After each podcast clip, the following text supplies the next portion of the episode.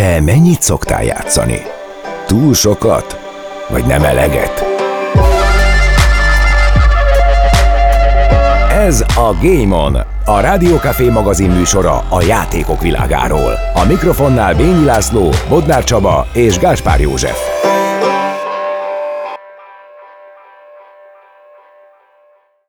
Sziasztok, Bodnár Csaba vagyok, ez pedig itt a Game on a Rádió Café 98 gaminggel és esporttal foglalkozó magazin műsora. Itt van velem állandó műsorvezetőtársam Bény László, alias Gret. Szia!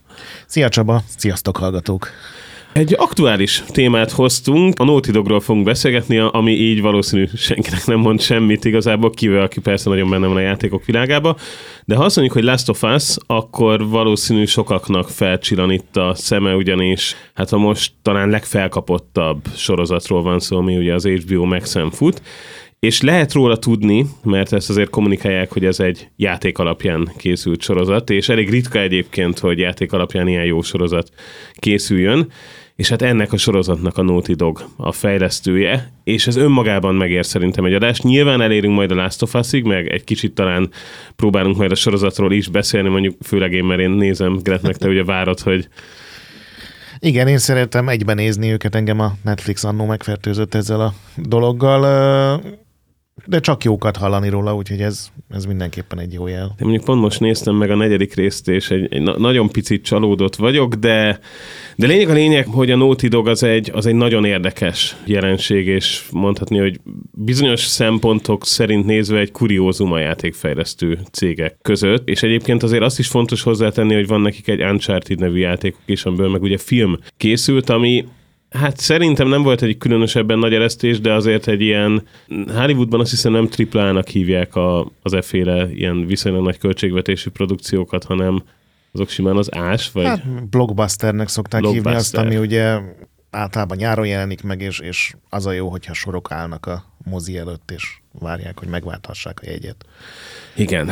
Na, szóval Naughty Dog, amerikai cégről van szó, egyébként korábban Gem Software Incorporated néven futottak, és hát egy elég régre visszanyúló történetük van, hiszen 1984-ben alapították, tehát lassan a 40. születésnapjukat fogják ünnepelni, és ez alatt igazából négy nagyon komoly brandet, vagy, vagy nem is tudom, hogy, hogy kell mondani ezeket, amilyen a Last of Us is, mondhatni, hogy ez egy brand. Igen, vagy franchise. Franchise, igen. Ilyen, csak ilyen jó angol nevük van. Igen, igen, ezt sikerült lerakniuk. És hát nem, nem, nem indult egyébként annyira, annyira érdekesen abban a szempontból, hogy ugyanúgy indult az alapítás, mint bármelyik másik amerikai játékfejlesztőik és túlzással. Hát azért szerintem egy kicsit extrában, mert 13 évesek voltak, amikor a Gem Software rész létrejött. Egy iskolában találkoztak, három srácot véletlenül egy padba ültettek, és nem arra figyeltek, amire kellett volna, hanem arról meséltek, hogy az Apple 2 hogy tudnak játékokat másolni, hogy tudnak ők maguk programozgatni, mit tanultak a suliban, meg mi az, amit nyilván otthon magukra szedtek, ami még több volt, és akkor elhatározták, hogy könnyű dolog ez a játékfejlesztés, rengeteg játékot láttak már, akkor mi is csináljunk, ami 13 évesen azért szerintem elég I- nagy, igen, igen. elég impresszív dolog. Igen, kicsit rosszul vezettem föl, tehát abból a szempontból, hogy garázscégként indult, nincs nagy különbség, az egy másik dolog, hogy általában ezt nem középiskolásként szokták így, sőt lehet, hogy akkor ez ők még általános iskola, volt. Szóval, hogy ez, ez azért egy nagy különbség, ami így ha ezt a részletet nem emelnénk ki, akkor mondhatni, hogy hát egy amerikai garázscégről van szó, úgy indultak, de igazából gyerekek.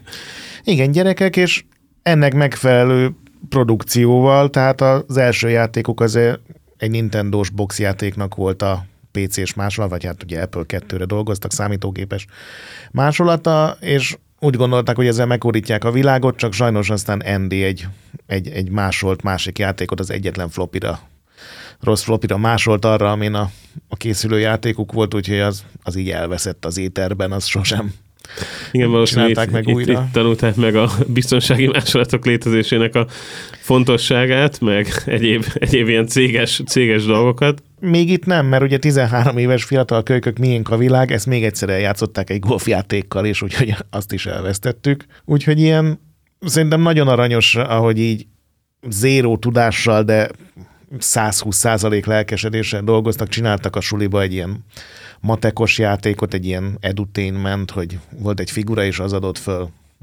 ilyen egyszerűbb matek kérdéseket.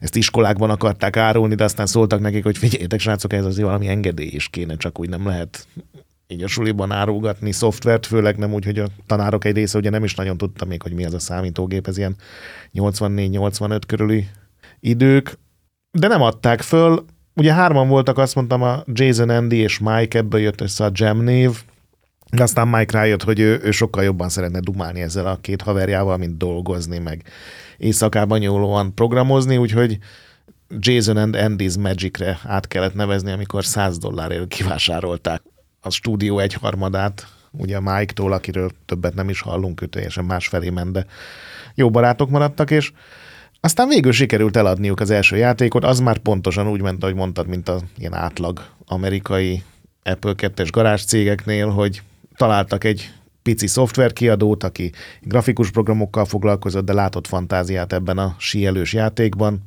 és 250 dollárért plusz 2% részesedésért, ami azért nem a világ legjobb üzlete, megvették a Gem Software első játékát, és innentől kezdve, ha csak a játékokat nézzük, akkor egyenes út vezetett egyre magasabbra. Tehát a következő játékokban már 10 ezer fogyott, ebből az elsőből még csak olyan 1000-1500, aztán 10 ezer, aztán 50 ezer, és aztán így mentek egyre följebb. Klasszikus építkezés. Én azon gondolkodom, nem tudom, te ennek utána olvastál mert én nem, hogy egyébként jogilag ez hogy nézhetett ki? Tehát az Amerikai Egyesült Államokban így gyerekek is alapíthatnak céget? Tehát cselekvőképesek? Vagy... Szerintem maga a cég az, hogyha ténylegesen ez megalakult, azt nem tudom, hogy pontosan mikor, hiszen nem kell céget alapítani feltétlenül, így jogilag. Elnevezték magukat ilyen stúdiónak, ez Magyarországon is történt még ugye a, a szocializmus alatt, ahol csak úgy nem alapíthattál céget, főleg nem fiatal szoftverfejlesztőként, de mindenki odaírta, hogy ő a, az akármilyen stúdió. Amikor meg ugye pénz ment bele, akkor valószínűleg a szülők segítettek.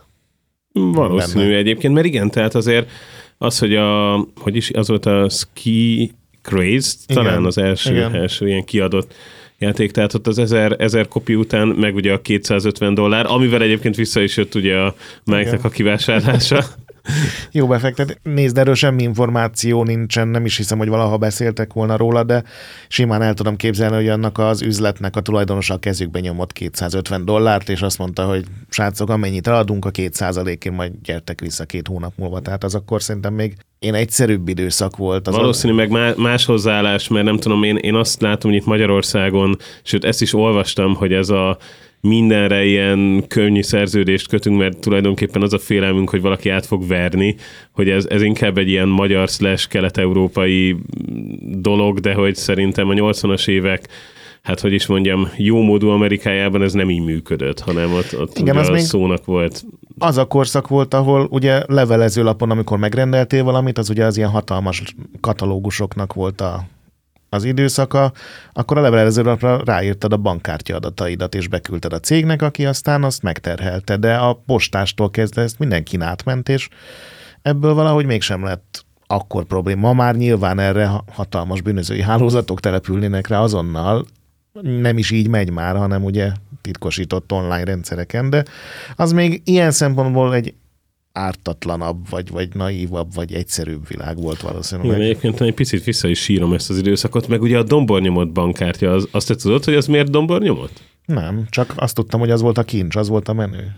Igen, azért volt dombornyomot kérlek szépen, mert ha egy olyan helyen fizettél, mondjuk ez nem tudom, hogy Amerika-e vagy, de, de szerintem részben Amerika, hogy ha olyan helyen voltál, ami mit tudom, sivatag közepén vásároltál valamit, akkor igazából a bankkártya adatokat nem felírták, hanem mivel dombornyomot volt, ráraktak egy papírt meg szenes oh. ceruzával, sőt, volt már rá ilyen gép is egyébként, hogy véghúzod, és akkor a papíron ott maradt, és akkor azzal bementél a bankba, kereskedőként, két hetente egyszer, és akkor ez volt ugye a proofot, hogy, hogy akkor ő vásárolt nálad valamit, és akkor megterhelték a kártyát így, így És oda volt már egy tollal írva, hogy ez 3 dollár 17 cent volt, és te akkor 3 dollár 17 centet húztál le arról a kártyáról, mert miért vernél át bárkit? Így van, így van, így van. A Naughty Doghoz visszakanyarodva, ami egy érdekes, hogy nem, nem volt nekik akkor még egy ilyen kialakult stílusok, ez, ez mondjuk így nyilván nem, így van. ez a... Hát ugye nagyon sok játékuk volt ebben a általános iskolás gimnáziumi korszakban, amin sosem jelent meg, amit csak úgy csináltak, és arra egy későbbi interjúban azt találtam, hogy hát arról szóltak, amit így a mondjuk a 15 éves hormon gazdag fiúk így szeretnek, és nagyon sok mell volt bennük, tehát hogyha ezt stílusnak lehet nevezni, akkor, akkor ez volt, de, de igen, akkor ez a, ez a vadboldog káosz. Egyszer csináltak egy, ugye ez a síelős játék volt az első, ami megjelent, aztán volt egy Dream Zone nevű, ilyen nagyon furcsa kalandjáték, ami fekete-fehér volt egészen addig, amíg a valódi világban voltál, és amikor átkerültél az álomvilágba, akkor azonnal színes lett, ez ugye nyilván azért volt, mert megnézték a, az Alice Csodaországban volt ugye ilyen, ami kinyílt technikolorban, amikor átkerültek ugye a, a, a Csodaországba. Úgyhogy nagyon sokáig ez így zajlott, hogy mit láttak a tévében, mit láttak a haveroknál, melyik játék jött be nekik, és akkor ők is egy ilyen hasonlót akartak csinálni. Rákattantak például ugye a szerepjátékokra, az ilyen valódi asztal körül kockával papírral játszott fajtára is, meg nyilván a számítógépes konzolos feldolgozásokra. Igen, úgyhogy a Keep the Thief 1989-ben az már egy ilyen szerepjáték volt, és azt már az Electronic Arts, az EA adta ki, ami ami azért gondolom, tehát az IE már akkor is úgy egy, egy név volt, még ha nem az is IE ekkora... nagyjából, igen, öt évvel korábban alakult, és akkor még a legelső ilyen aranykorszak végén voltak, tehát amikor az a név az számított, és, és arról voltak híresek, hogy nagyon jól bánnak a fejlesztőikkel. Egyébként az IE-hez úgy kerültek, hogy eldöntötték, hogy ők készen állnak a magas ligára, uh-huh és felhívták az IE-nek a helpline-ját, ugye ezt a telefonos szolgáltatást, ahol az ilyen problémáidat jelenthetted Mert be. volt, ma, ma már nincs, nem? Tehát... Ma már nincsen, de ez sokáig volt. Hát ugye nagyon sokáig ilyen telefonos helpline az egyes játékokhoz is volt. Tehát hogyha a Street Fighterben, ha elakadtál, vagy a Street Fighterben nem tudtál rájönni egy kombóra, akkor fölhívta egy MLD-es telefonszámot, ahol ilyen fiatal, de már profi játékosok vették föl a telefont, és elmondták, hogy figyelj, üsd be, hogy AAB balra, és megoldódik a problémád, téged lecsesztek a szüleid, mert felhívta egy MLD-es telefonszámot, és nincs az Isten, hogy elhitték, hogy ez nem egy ilyen pornóhívás volt. A cégnek meg ugye ez egy nagyon jó bevé, extra bevételi forrás volt. Szóval ők felhívták ezt az ének, ezt az általános hiba bejelentő helpline és másfél órán keresztül győzködték a szerencsétlen embert a másik oldalon, hogy most azonnal kerítsen nekik egy producert vagy menedzsert az Electronic Arts-nál, mert ők a jövő ígérete, van egy nagyon jó játékötletük, egy vicces szerepjáték, ez lett aztán később a the és a szerencsétlen fickó már ugye ki volt nekik adva, vagy nem csaphatják rá senkire a telefont, hiszen az ellentétes mindennel, úgyhogy kénytelen volt tényleg keresni egy producert, akinek megtetszett az ötlet, meg ez a kitartás, és ma már szerintem ez nem működne így, de ők megkapták a szerződésüket, és tényleg az IE-hez az akkori korszak egyik legnagyobb cégéhez szerződtek. Igen, és utána lett még egy IE-s játékuk, a Rings of Power, amiről gondolhatnánk, hogy megint egy ilyen filmes áthalás, hiszen, hiszen ugye most az új, hát hogy is mondjam, kisi megosztó gyűrűk ura sorozatnak ugyanez a címe, de ez, ez nem ez a játék volt egyébként. Ez egy 1992-es szerepjáték volt. Amúgy érdekel is, hogy vajon volt-e itt valami, tehát fizettek-e még az IE-nek, vagy akár a Naughty Dognak ugye a névhasználatért így nem, 30 mert, évre? Nem, mert ez, ez nem, nem hiszem, hogy ez így működik, hogy ezt levédetnék, és akkor, ak- akkor kéne fizetni. Egyébként azt azért tudták kifejezteni, hogy a Mega Drive jelent meg, és viszonylag korán a konzol életében, és az azért történt, mert amikor bementek az IE-hez, akkor betévettek egy rossz szobába, ahová nem kellett volna, mert voltak mindenféle figyelmeztetések, de hát akkor még ilyen 19-20 évesek volt, tehát gondolom pont ezek a szobák vonzották volna őket, és ott meglátták a szuper titkos Mega Drive fejlesztői készleteket, amit éppen hackelt valaki, és megszólalt valami riasztó, és behívták őket azonnal a, a vezérigazgató, meg a teljes ügyvédi kar elé, és ott, ott, ott kellett beszámolni, hogy mégis mit kerestek ebben a szobában, és ebből teljesen jól jöttek ki. Ezt a vezérigazgató Trip Hawkinsnak hívták, ugye ő volt az ének az alapítója, meg nagyon sokáig a vezetője, aztán ehhez képest néhány hónappal később már elmegy a cégtől, de ő még meglátta a fantáziát ezekben a fiatal srácokban. Gondolom volt bennük egy ilyen lehengerlő lendület, mert mindenkivel így Valószínű ahogy... egyébként, tehát az egész cégtörténet alapján ők valószínűen nagyon, nagyon erős egyéniségek lehettek, Igen, vagy, és, vagy ilyen... És, és jól tudták előadni az ötleteiket, és ennek a találkozásnak, ami úgy indult, hogy lecseszik őket, hogy bementek egy tiltott területre, ahová nagyon-nagyon nem szabadott volna bemenni, hiszen azért volt kirakva tíz figyelmeztető tábla. Annak az lett a vége, hogy kaptak egy szerződést egy, egy Mega Drive-os szerepjáték elkészítésére, tehát ez a Trip Hawkins oldaláról is egy tök jó dolog volt, hogy meglátta bennük azt, hogy ezek nem csak ilyen senkiháziak, akik randalírozni akarnak, meg gondot okozni, meg a másik oldalról is, hogy azért tényleg jó ötleteik lehettek, meg jól elő tudták adni. Igen, és utána lett még egy játék, az már egy újabb platformra, a 3DO-ra, ami szerintem meg sincs egyébként a, a legtöbb hallgatónknak, mert hát egyébként miért, miért lenne. Ő, ez meg egy ilyen verekedős játék volt 1994-ben, és hát igazából innen jutottunk el az első igazán nagy címig, ami ugye a Crash Bandicoot volt PlayStation-re, amit még azért is ismeretnek szerintem itt a, a játékosok, mert hogy ugye az egy hagy, dolog, hogy 1996-ban ez Playstation-re megjelent, de ebből még PS3-as változat is volt 2007-ben, meg PSP-re és Vitára is ő, megjelent. Tehát ez, ez már egy ilyen brand lett, főleg mert ennek ugye lett ő, több folytatása is. Igen, hát meg az új generáció, tehát most egy ilyen remake az a legúj, tehát PlayStation 5-re, meg Xbox Series X-re, tehát a legújabb konzolokra is elérhető, uh-huh. gyönyörűen felújítva.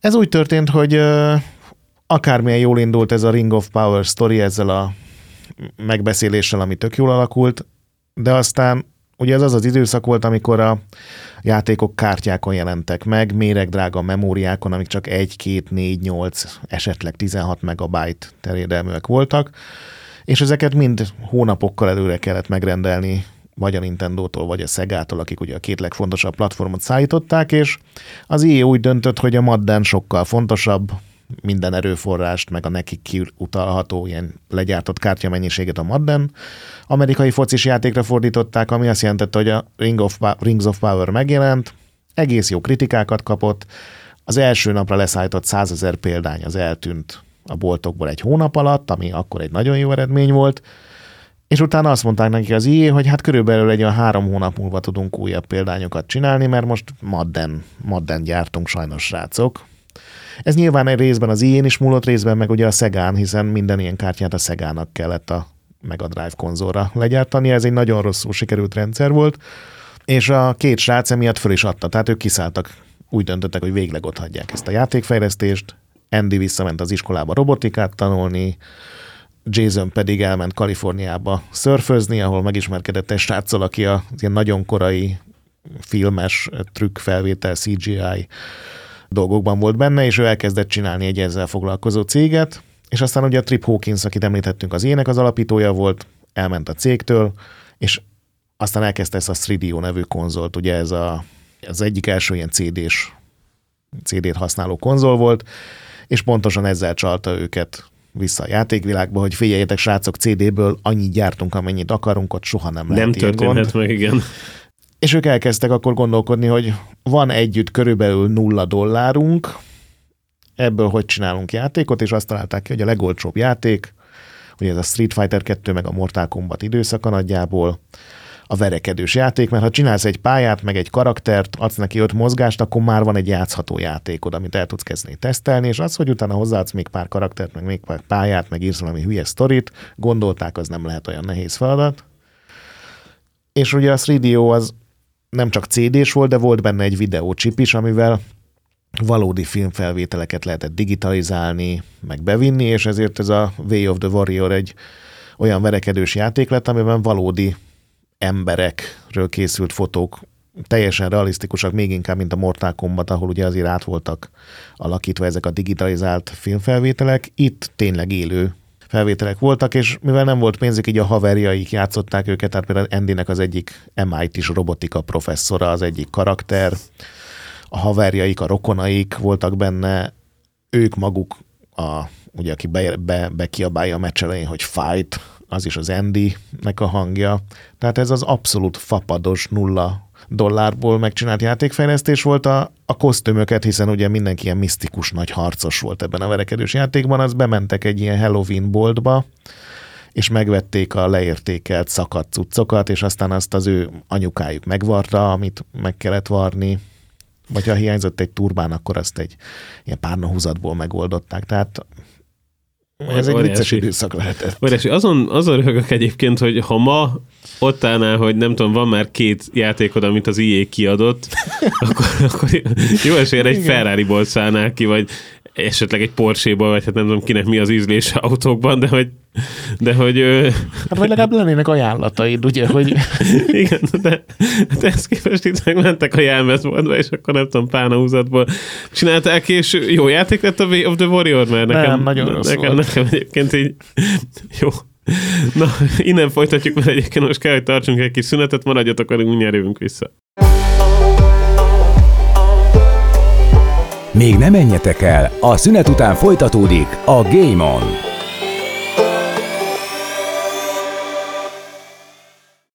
Sziasztok, ez itt még mindig a Game on a Rádió Café 98 e-sporttal és gaminggel foglalkozó magazin műsora, és most fordítva mondtam, hogy egy kis izgalom legyen, mert eddig általában gaminggel és e-sporttal foglalkoztunk, és egyébként most pont gaminggel foglalkozunk, mert a témánk a Naughty Dog nevű amerikai fejlesztő stúdió, akik többek közt a Last of Us-t is jegyzik, amit meg most ugye mindenki ismer, mert óriási durrant az HBO-n, úgyhogy róluk beszélgetünk, és egy kicsit majd gyorsítanunk is kell egyébként, mert hogy nagyon érdekesek voltak itt az első évek, vagy hát az első egy évtized, és 1996-ban eljutottunk odáig, hogy ő a Crash Bandicoot nevű játéknak az első része az megjelent, és hát ez már egy, egy mindenki által elismert, nagyon durant kasszasiker volt, ő, több folytatással, PlayStation platformon, tehát Sony is vonal alapvetően ennek azért lesz később jelentősége. Itt van bármilyen kiemelendő érdekesség, akár a fejlesztés kapcsán, vagy, vagy valami kis geg? mindig rengeteg sztori van. Ugye a Universal uh, leigazolta őket még ez a Way of the Warriorhoz, amit mondtunk, de utána mindenki rájött, hogy ez a 3DO ez nem annyira működik, és a PlayStation, mint új platform elkezdett feltűnni a színen, megkapták a legkorábbi fejlesztői gépeket, a Universal stúdióban, konkrétan Hollywoodban kaptak irodát, és oda át is kellett költözniük, ugye Amerika egy másik végén laktak, és az oda vezető úton beszélték meg a kocsiban, hogy minden a 3D felé megy, a PlayStation is ugye a poligonokról szól, meg a 3D-s nézetekről, és hogy platformjáték az egyetlen, amit ők még így nem nagyon láttak, és ezért csinálnak majd ők egy platformjátékot. Ugye nem tudták, hogy készül már a Mario 64, meg még néhány másik próbálkozás. És a Universalnál iszonyú nehezen, de sikerült összehozniuk az első Crash Bandicootot, fölvettek rajzfilm készítőket, hogy megtervezzék az új karaktert, hogy nem mindig a szereplő fenekét kell, kelljen nézni, ezért kitalálták azokat a pályákat, amik csak oldalról mutatják, vagy ugye Crash fut a kamera felé, mert kergeti valami, vagy gurul egy hatalmas szikla mögötte. És a universal egy Mark Cerny nevű fickó lett a producerük, meg a hát azt nem mondom, hogy atyukként viselkedett, de hogy ilyen egyengedte a srácoknak az útját. Őróla ugye azt lehet tudni, hogy a PlayStation 5-nek az architektúráját már ő tervezte, tehát elég magasra jutott onnan, hogy a Universalnál egy producer volt. Az első rész elkészült, a legjobban fogyó PlayStation játék lett, az első nyugati játék, ami Japánban egy millió példány fölött tudott fogyni. Igen, összesen siker. 6,8 Igen. millió. Az, az azért ma is egy, egy elfogadható szám lenne. Igen, ma is egy nagyon jó szám, akkor meg szinte példátlan mega siker volt, akkor, ahogy Crash Bandicoot néhány évre a Playstation-nek egy ilyen nem hivatalos kabala figurája is lett. Tehát akkor a Sony nagyon akart valamit a Mario és Sonic ellen vagy mellé, amit így oda lehet rakni, egy ilyen figura, amit mindenki felismer, és mindenki a Playstation-nál párosít. Ez aztán így hosszú távon nem sikerült, de akkor az első években Crash volt. Jött a második rész, akkor már a Naughty Dog, ugye akkor már ez volt a nevük, a Universalos szerződéssel változtattak nevet. Ott már közvetlenül a Sony-val dolgoztak együtt, annyira megtalálták a közös hangot a céggel, hogy azt már gyakorlatilag a Sony-nak készítették, ami odáig vezetett, hogy a harmadik rész készítése előtt szóltak a Universalnak, hogy akkor ők szerződést bontanak. Természetesen a harmadik részt még leszállítják. A Universalnak egy újját sem kell megmozdítania, kapnak egy játékot, azt le kell gyártani, de ők mindent a Sony-val, a marketingtől kezdve a fejlesztésen át lebeszélnek. A Universal megsértődött, kirakta őket az irodájukból, a folyosón kellett, tehát a Universal lotnak a folyosóin zajlott a Crash Bandicoot 3-nak a fejlesztése. Véletlenül abban a szárnyban kikapcsolták, a, elromlott a folyosói légkondicionáló, úgyhogy ilyen 35 fok, 40 fok körül, és ezért volt teljesen lehetetlen a, az, hogy később ők a Crash nevet megvegyék, mert a Universalnál egyszerűen gyűlölték őket emiatt, hogy tehát amikor az aranytojást tojótyúkod azt mondja, hogy átmegy a szomszéd kertbe. És az egyik Tokyo Game Show alkalmával a Sony-nak a sokat tapasztalt vezetői elvitték egy ilyen nagyon drága étteremben, nagyon drága szakéval itatva őket, és mindenki berugott, és ott megbeszélték, hogy akkor a Sony megveszi a Naughty Dogot. Annyit kértek tőlük, hogy egy számot írjanak le egy cetlire, az zsebre tette az a Sühei Yoshida, aki ma a Sony játék részlegének a vezetője, és másnap átutalták nekik a pénzt, egyetlen egy alkudozás, vagy de mi lenne, ha kicsit keves. Hát semmilyen nem volt, hanem tényleg ez a szalvétára írd le a számot, és mi meg átutaljuk a pénzt, és ez ö, oda vezetett, hogy a Sony megvásárolta a Naughty Dogot, elkezdett a cég bővülni jelentősen, hiszen közeledett a PlayStation 2, és gyakorlatilag ugyanazt várták tőlük, amit a PlayStation 1 hogy alkossanak egy, egy, egy formabontó, legalább beladásokban és technológiában korszakalkotó játékot, ami ugye a Jack and Dexter egy újabb trilógia lett. Igen, abból utána lett a Jack 2, meg a Jack 3, elég furcsa módon egyébként ő az egyik római, a másik arab számmal volt írva, ezt nem, nem tudom egyébként, hogy ennek van-e oka. Nem hiszem, ezek a számozások, meg ugye az első rész még Jack and Dexter volt, a második rész már Jack, Jack. 2, tehát ez gondolom jött egy marketinges, és azt mondta, hogy figyeljetek srácok, így 3%-kal többet lehet eladni, hogyha ez nem tudom. Ezek ilyen furcsa dolgok. Ők a játékért voltak felelősök, és a Jack 2 volt, ha jól emlékszem, az, ahol a, egy Neil Druckmann nevű fickó feltűnt a cégnél. Ez a 2000-es évek egyébként, igen, itt igen. ugrottunk egy picit, illetve még annyit talán hozzátennék, hogy a Crashből még volt egy versenyzős játék, a Crash Team Racing, és végül a Jackből is lett, az meg a Jack X Combat Racing lett, ami mondjuk azért nem az a, tehát nem egy Need for Speed, vagy hogy mondjam? Nem, hát ez ugye mind a kettő ilyen Mario Kart-szerű, lövöldözős, aranyos, rajzfilmes versenyjáték. Ezt részben azért csinálták, hogy ugye ez mindegyik hatalmas bővülési szakasz elején volt, hogy az új srácokat ugye hozzászoktassák az enginehez, a fejlesztéshez, a stúdió működéséhez. Másrészt pedig ezért remek alkalom volt egy jóval kevesebb munkával azért nagyon sok pénzt keresni, hiszen akkor a Crash, meg amikor ugye Jack Combat Racing elkészült, akkor a Jack is egy iszonyú menő franchise volt. Egy ilyen versenyjáték azért valamivel kevesebb kreatív melóval, meg... Hát ez ugyanaz, mint a verekedős Igen. játék, amikor épp azok, azok futottak, tehát hogy Igen. megcsinálsz pár pályát igazából, pár fegyvert Igen. beleraksz, aranyosan kell, hogy kinézzen, de azért tud jól kinézni, mert ugye ilyen színes szagos, és azért ez egyszerűbb, Igen. mint sztorit írni egy, egy, egy platformjátékhoz, meg ott kitalálni Igen. a... Igen, fizika is egy kicsit, hogy mondjam, egyértelműbb, hogy hogy Igen, meg ugye a Jack játékokban, főleg a második, harmadik részben már nagyon sok vezetős rész is volt, tehát viszonylag könnyű volt átemelni. Egyébként a Crash-nél volt érdekes, hogy akkor nagyon össze voltak veszve a universal Ott azt mondták a sony hogy figyelj, ha ti le tudjátok tárgyalni, hogy használjuk a Crash karaktereket, akkor egy Crash játék lesz, ha nem sikerül, akkor kitálunk új figurákat, és valahogy a Sony megállapodott a universal uh, nyilván pénzt bevetve. De ez mindig egy ilyen plusz egy, nem azt mondom, hogy lesajnált projekt volt, meg főleg a Crash Team Racing egy nagyon jó játék volt, de azért nyilván nem ez volt az, amire a stúdióban a vezetőknek a figyelme hárult. Egyébként ez nagyjából az az időszak a, a Jack kettő vagy három, már nem is emlékszem pontosan, amikor az eredeti alkotók, ugye ők kapták a nagyon sok pénzt a sony felvásárlásból, akkor olyan munka morálban dolgoztak már, azt hiszem 2001-ből adták ki a, a Jason Rubinnak a, az ilyen naplóját egy interjúban, megnézte ezeket a logokat. 365 napotból 364-et dolgozott, és átlagosan 12 órára jött ki a napi ideje. Az Andy Gavin ekkor büszkén válaszolt, hogy ő még karácsony napján is dolgozott, úgyhogy ő neki meg volt a 365-ből a 365, ami Hát Azért ő, teljesen egészségtelen. Igen, tehát a work-life balance itt egy kicsit úgy érzem, hogy nem volt a helyén, meg hát ma már ez se, ez se lehetne egyébként. Tehát szerintem valaki most egy hazaküldené. Tehát azt mondaná, hogy figyelj. Igen, és uh, egyébként ez a, az elképesztő fejlesztési idők, ez a túlzásba vitt túlórák, amikor ugye érzed, hogy ott kell maradnod. Lehet, hogy senki nem fog fegyvert a fejedhez, és nem rugnának ki, hogyha hazamennél már este kilenckor de úgy a többiek is ott vannak, munka is van, és ez aztán később az Uncharted-eknél, meg a Last of Us-oknál, és főleg az Uncharted 4-nél lett egy ilyen eszelősen durva hajtás időszak. Tehát az Uncharted 4-et úgy kellett befejezni, hogy az utolsó 8 hónapban ez a 16 órás munkaidő volt a, ha nem is az átlag, de nagyon sok embernél az átlag, és az volt a Naughty Dognál az a talán a bizonyos szempontból a mélypont, morálisan mindenképp, amikor például ugye az Uncharted 4-en 20 designer dolgozott, akik nem ilyen vezető pozíció voltak, csak hanem játékdesignerek.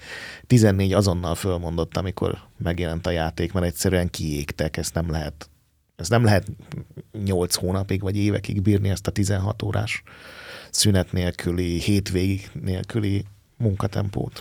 Hát igen, és ö, igazából itt jutottunk el szerintem oda, bár nyilván azért, amiket itt elsoroltunk, franchise-ok, azok is nagy-nagy volumenű dolgok, de szerintem itt itt találta meg igazán magát a stúdió ezzel a, ezzel a két sorozattal. Itt ugye már a PlayStation 3-as időszakról beszélünk, ugye az Uncharted első része, a Drake's Fortune, az 2007-ben jelent meg PS3-ra, annak jött két évre rá egy folytatása, arra megint rá két évre pedig egy újabb folytatás, és arra rá két évre, tehát 2013-ban jött ki a Last of Us. És ez a stílus, ez a, hát nem is tudom milyen, akciószerepjáték, platformjáték, tehát hogy minden is van benne, de egy nagyon történetközpontú Igen. dolog, és szerintem ez, ez az egyik különlegessége. Azt hiszem hivatalosan a Cinematic Action Game, az a moziszerű akciójáték, ahol a moziszerűség az arra vonatko- a tálalásra vonatkozik, arra, Igen. hogy a sztorinak van szerepe. Tehát rengeteg olyan jó akciójáték van, ahol igazából tényleg minden arról szól, hogy, hogy a játékos megpróbálja az ellenfeleket ilyen-olyan látványos módon legyőzni, sztori nélkül a, az Uncharted-eknél már korábban is jellemző volt, tehát a, a Crashnek is több sztoria volt, mint egy Máriónak. A Jack and Dextereknek kifejezetten mély sztoria volt. Nem biztos, hogy sokan foglalkoztak vele, de dolgoztak rajta, az biztos.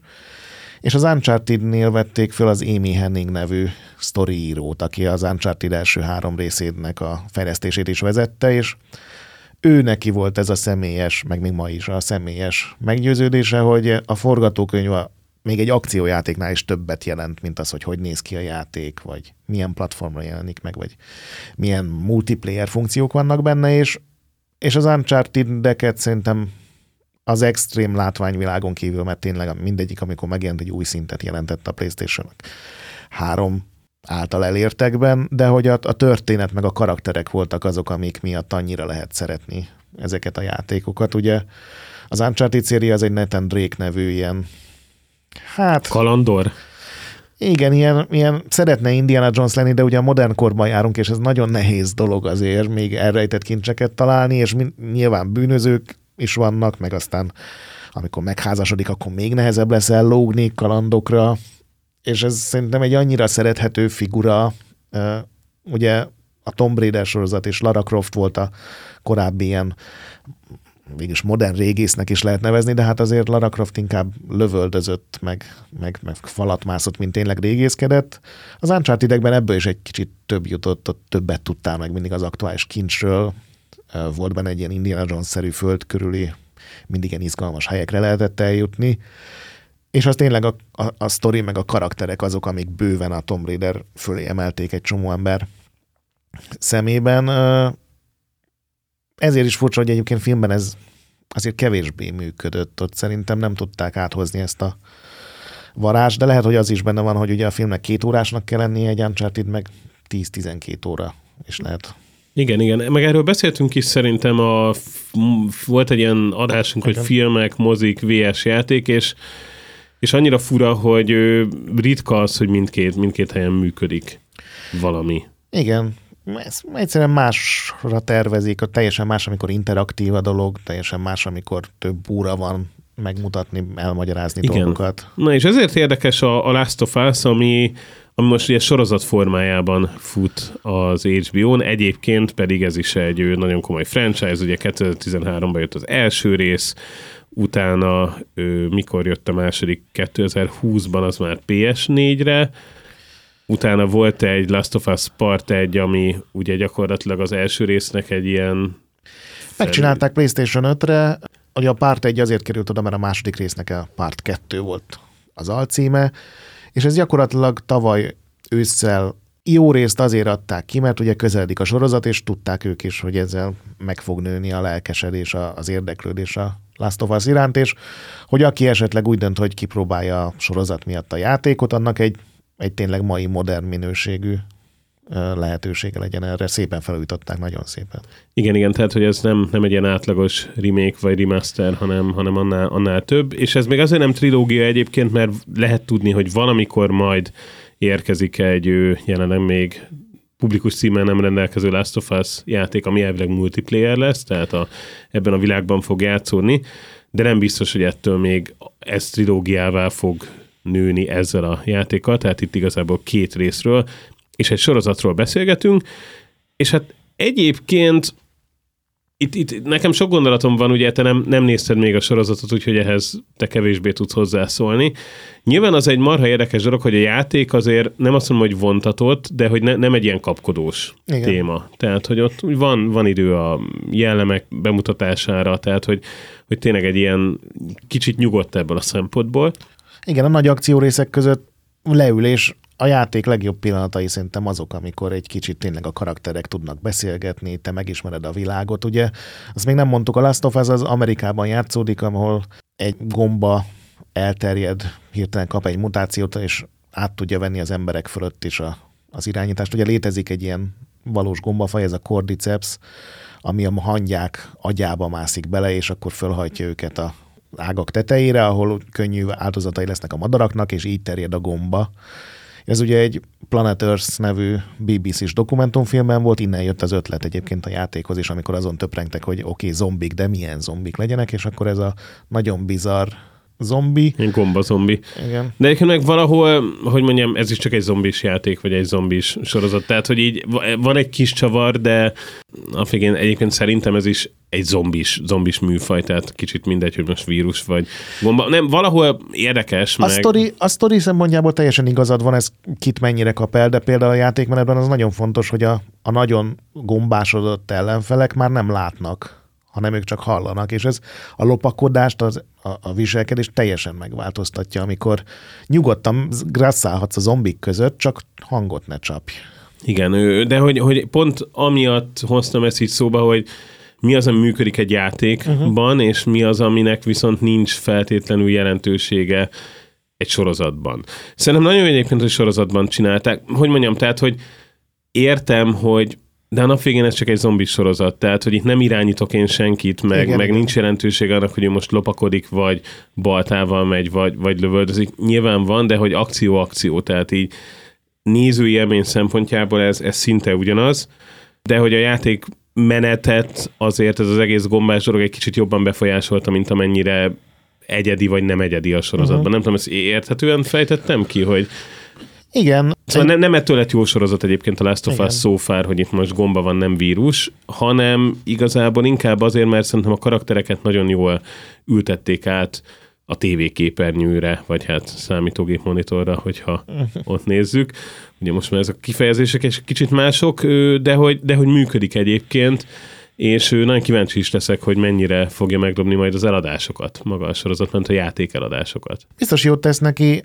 A Nagy-Britanniából vannak heti adatok, és ott a két-három hónapig ugye lekerült a, az első rész, tehát a Last of Us Part vannak a PlayStation 5-ös verziója az eladási toplistákról, és január közepén, ahogy bemutatták a, a sorozatból az első epizódot, azonnal fölkerült megint a és azóta is ott van a, nem az élen, de, de látszik rajta, hogy nagyon erősen megdobta az eladásokat.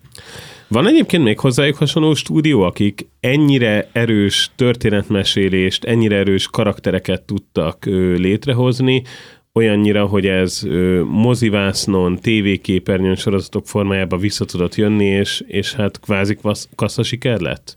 Bármink az Uncharted filmnek nem hát, tudom, hogy hát pontosan... Ez, ez, ez elég specifikus azért, mert nagyon kevés, tényleg nagy költségvetés kapott mozifilm volt, és igazából a Sonic sem a játékok feldolgozása, hanem vették a karaktert és áthelyezték a valódi világba, és ott ezzel elkezdtek játszadozni, ami, Neked ami sikeres tetszett? volt.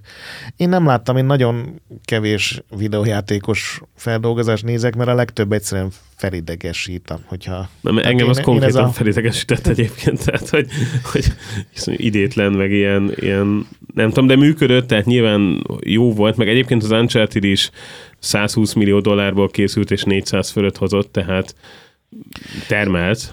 Igen, csak a filmeknél még nem volt meg az az egy, egy szikra, ami mindent beindítana, mint ami volt ugye a szuperhős filmeknél. Azt mondják, hogy ugye az Iron Man volt az, ami, ami átszakította a gátat, és biztos minden műfajnak, minden ilyen alműfajnak megvolt, és a sorozatoknál, az animációs sorozatoknál beszéltünk róla, hogy a, a, ez az Arkane, vagy a Cyberpunkból készült Edge Runners lehetett ilyen.